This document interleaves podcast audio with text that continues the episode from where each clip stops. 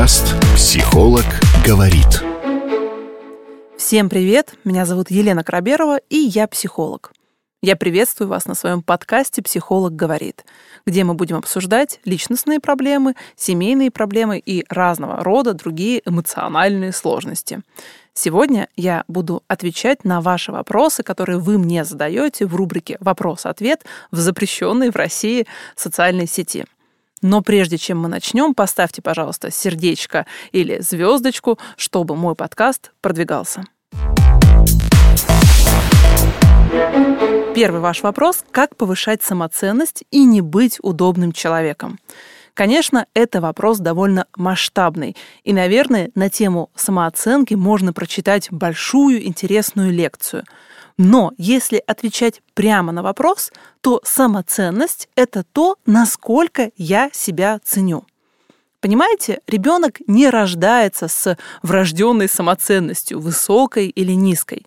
Когда рождается маленький сладкий младенчик, он совершенно не оценивает себя.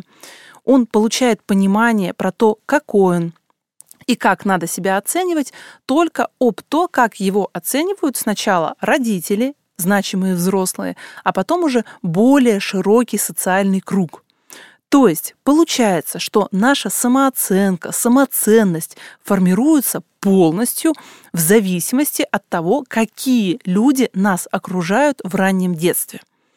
И так как мы знаем, что личность формируется в основном лет там, до шести до восьми, очень многое в нас закладывается на этом этапе до этого возраста, то получается, что наша самоценность – это то, как нас оценивали родители. И если мама была токсичной и оценивала ребенка плохо или постоянно его сравнивала, то мы получаем во взрослом возрасте девушку, которая бессознательно оценивает себя негативно.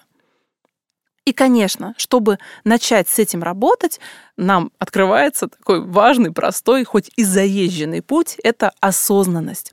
Во-первых, вы должны осознать, почему и как вы себя оцениваете, и постараться сделать это объективно. Я действительно настолько плоха, что я встречаюсь с человеком, который мне не нравится. Я действительно считаю, что я не заслуживаю работы, которая будет приносить мне достаточный доход. Нужно взять и постараться выделить сферы, в которых вы присутствуете: работа, личностные отношения, дружба, вы как личность, что-то еще. И оценить, насколько они вас устраивают.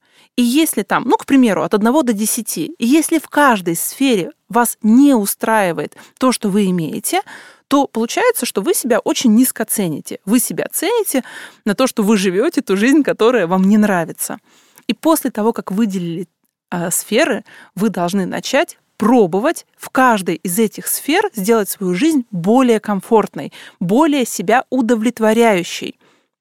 То есть, может быть, вы еще эмоционально не ощущаете, что вы заслуживаете другого мужчину или других отношений, или другую работу, или другую одежду. Но вы должны начать повышать качество и комфорт своей жизни, потому что вы решили учиться ценить себя выше. И это получается такой долгий, глубокий, очень разносторонний процесс, где вы, с одной стороны, работаете над собой, чтобы ваша жизнь стала лучше, а с другой стороны, ставите в себе все время немножко планку комфорта выше, хотя эмоционально, может быть, вы так не чувствуете, что вы этого заслуживаете. И когда вы всю свою жизнь направляете на то, чтобы чувствовать себя лучше, на то, чтобы все ваши сферы вас удовлетворяли, в какой-то момент вы поймете, что этот процесс работает не только на фактическое улучшение качества и комфорта вашей жизни, но и на эмоциональное. Ведь чем больше мы в себя вкладываем, тем больше мы будем ощущать себя ценными. И еще один вопрос, который мы сегодня с вами разберем. Бывший муж начал жить с женщиной. Возвращать его не хочу, любви не испытываю, а вот обиду почему-то чувствую. На самом деле это достаточно распространенный вопрос. Казалось бы, отношения закончились, вы с партнером идете дальше, и ничего вас больше не связывает. Особенно если это бывший муж, то, наверное, вы были в отношениях год, полтора, два, может быть, несколько лет, пять, семь, и вы уже готовы его отпустить, и вы развелись. Но тут девушка, женщина узнает, что у него появилась новая любовь, и ее накрывают очень разные эмоции. Она задает себе вопрос: «Я хочу, чтобы он ко мне вернулся?» И ответ звучит в голове однозначно: «Нет, я не хочу, чтобы он ко мне возвращался». Но при этом очень часто ее накрывают мысли, обида, боль. Почему? Потому что, во-первых, это нормально. Если несколько лет вас с мужчиной связывали отношения, нормально испытывать смазанные, спутанные чувства, что сейчас у него будет другая девушка. Во-вторых, когда вы узнаете, что он влюбился в кого-то другого, это ставит окончательную точку в вашем контакте. И получается, что больше вы не будете вместе. И это такой последний этап горевания о разводе, о том, что ваша жизнь меняется, и вы идете дальше. И, конечно, здесь может присутствовать такой момент, это всем известная гонка бывших, кто станет счастливым первее, на перегонки. И, возможно, он сейчас нашел себе девушку, женщину, у них будет свадьба, и вы чувствуете себя условно проигравшей, потому что вы не выиграли в этой гонке, кто станет счастливым первее. И это вызывает у вас несогласие и негативные эмоции. Возможно, он удовлетворил ту потребность, которая сейчас у вас не удовлетворена. То есть вы хотели бы тоже уже быть в отношениях и быть счастливой в отношениях, но пока, к примеру, у вас этого не сложилось. И поэтому вы испытываете обиду и внутреннее несогласие, что у него получилось, а у вас нет.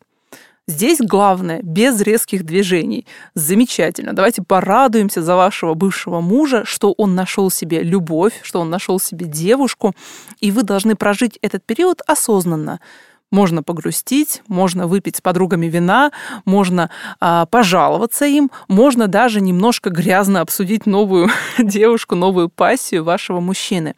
Главное не писать ему, главное не выходить на связь и не пытаться срочно зайти в какие-нибудь отношения, лишь бы тоже зайти.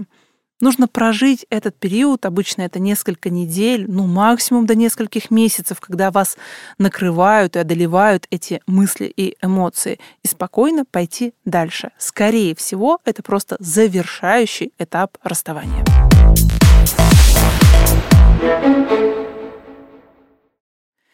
Еще один вопрос, который мы сегодня разберем, это вопрос, как справляться с одиночеством. Скажу честно, для меня это вопрос всегда удивляющий меня, потому что я лично одиночество люблю абсолютно всем сердцем. Понятно, что я замужем, двенадцать лет, кстати, у меня двое детей, и я редко бываю одинока, плюс я работаю с людьми. Но я вспоминаю такие замечательные периоды своей юности, молодости, когда я наслаждалась тем, что я есть у себя. И это, по идее, здоровый этап. То есть у нас растет ребенок. Сначала он абсолютно полностью мамочкин. Да? Мы же знаем, что это период симбиоза лет до трех, симбиоза с мамой. Потом ребенок начинает постепенно отделяться от своего, от своего родителя. И взрослеть. Он уже знакомится с другими людьми, он общается, он тестирует себя в реальном мире. И примерно лет в пятнадцать, в шестнадцать, в семнадцать у нас случается что?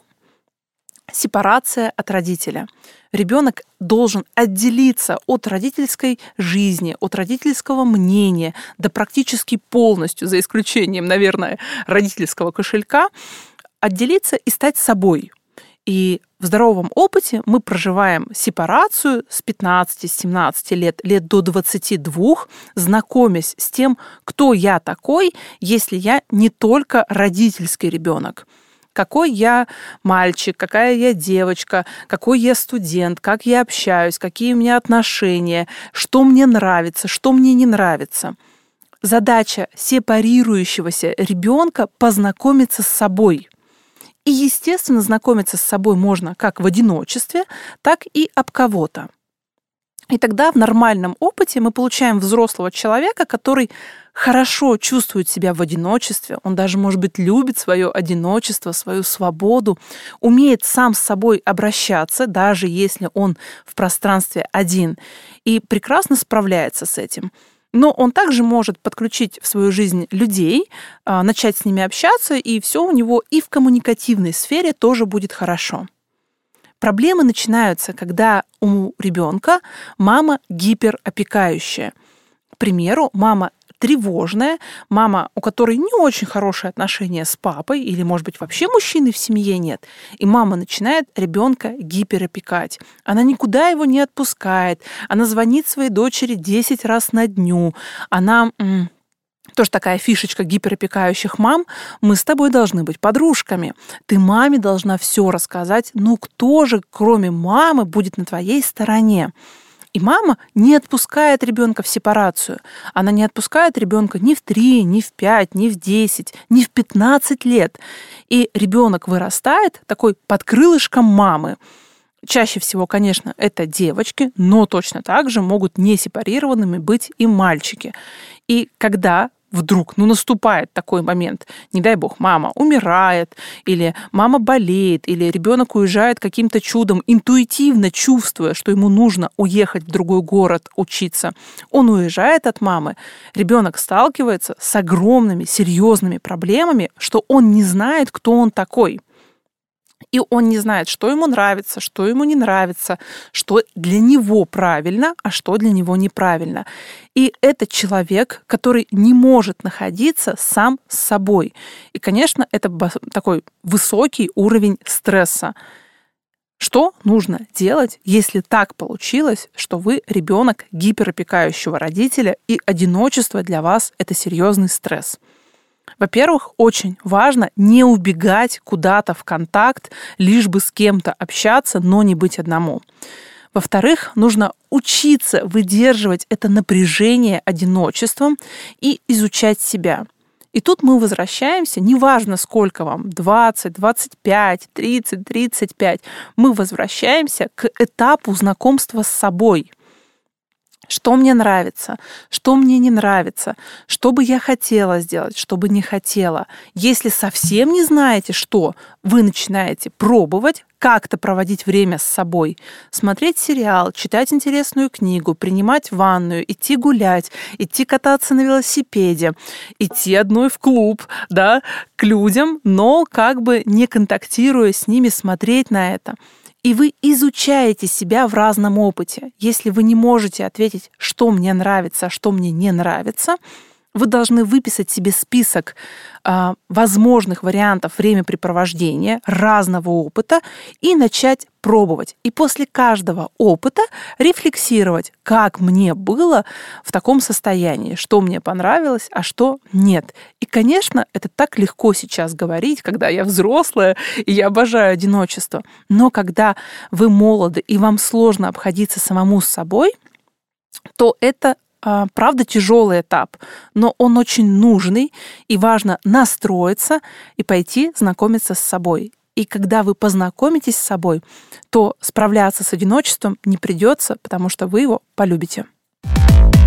Психолог говорит.